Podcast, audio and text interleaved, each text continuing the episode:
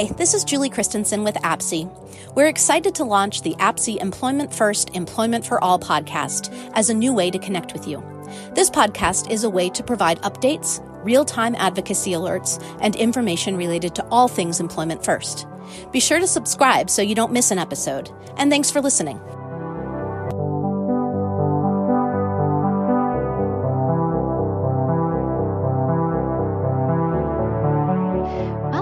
To another podcast episode with National APSE. Um, I'm your host for today, Erica Belois Pacer, and I'm the Professional Development Director here at National APSE.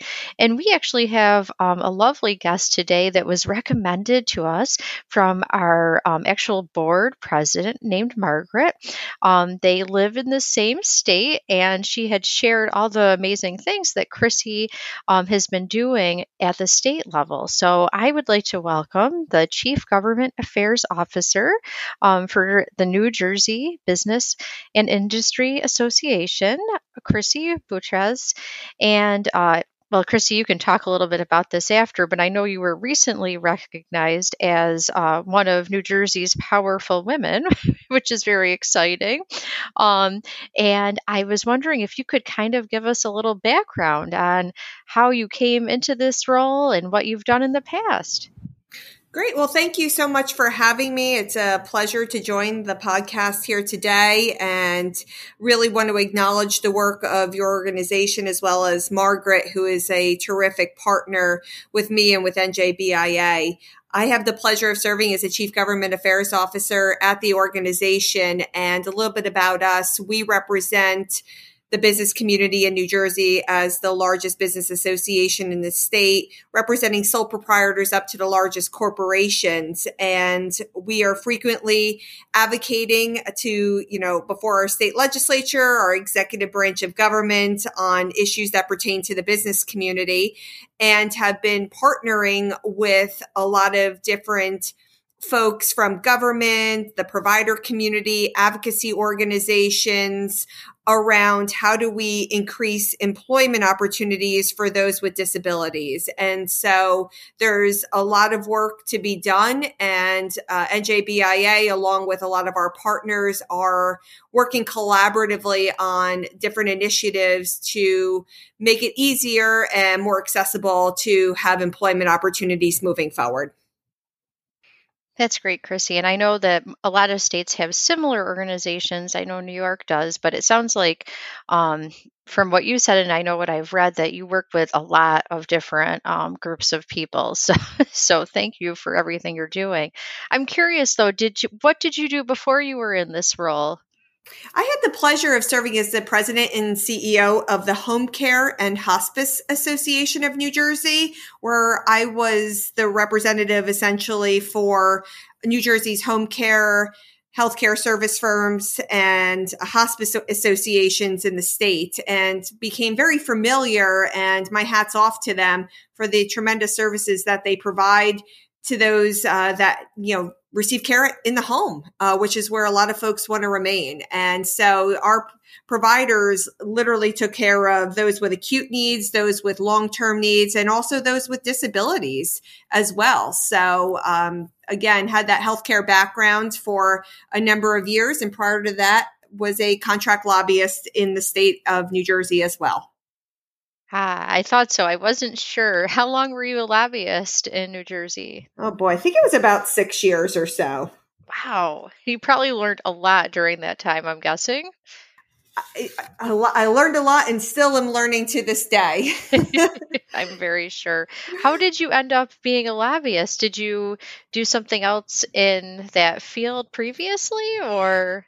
When I was in college, I participated in various programs and obviously one comes to mind which you know i would encourage anyone who's in college to look up and it's at rutgers university through the center for american women in politics. It's their new leadership program and i learned that women were very underrepresented in various levels of government and obviously in corporate america as well.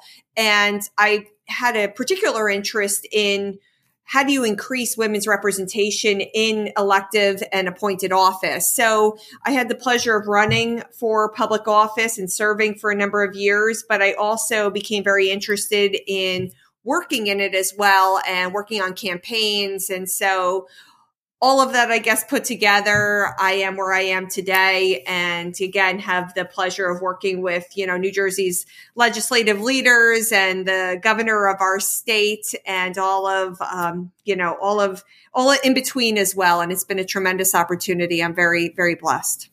Yeah, no, that sounds amazing. Um, I'm just on my local school board, and I know that's that tremendous. That, that has taken, you know, it takes a lot of time and a lot.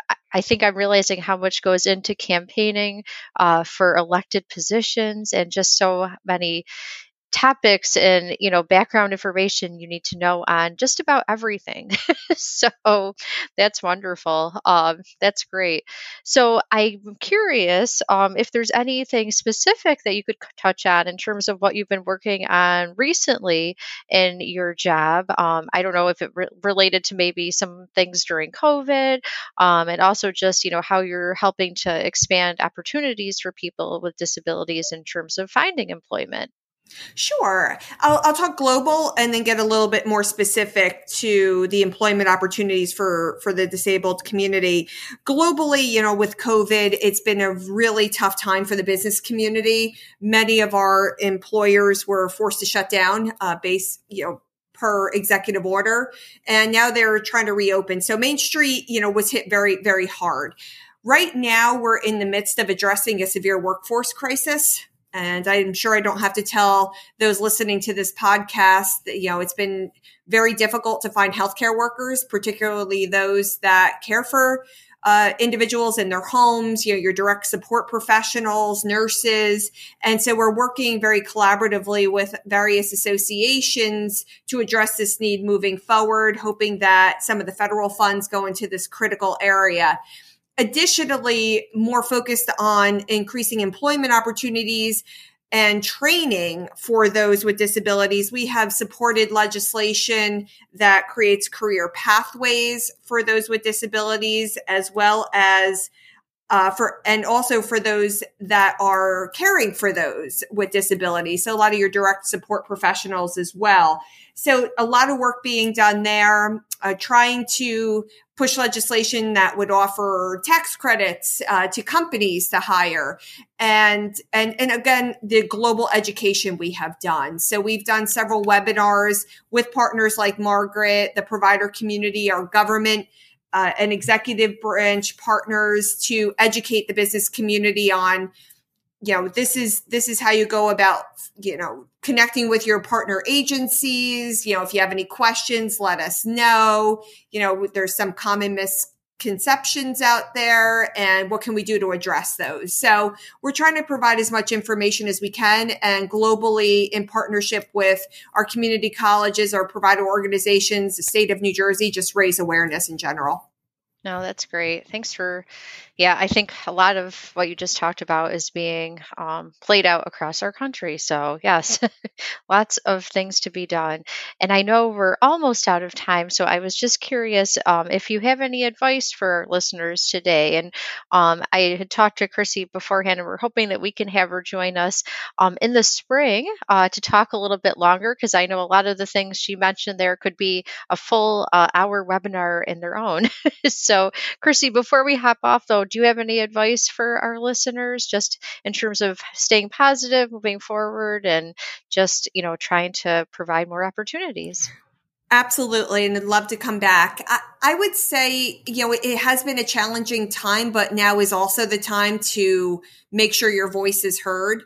And policymakers are listening more about and seeing, I think, firsthand a lot of things, at least the healthcare community in general has been talking about, whether that is the struggles with finding a workforce and now it has come you know full circle and here we are in the middle of a pandemic and really feeling that that pain of and, and also recognizing the critical role that our healthcare providers play. So my my advice i i would say is keep keep up the good work keep the message going because people are paying a lot more attention than they were a couple of years ago i would say I absolutely agree.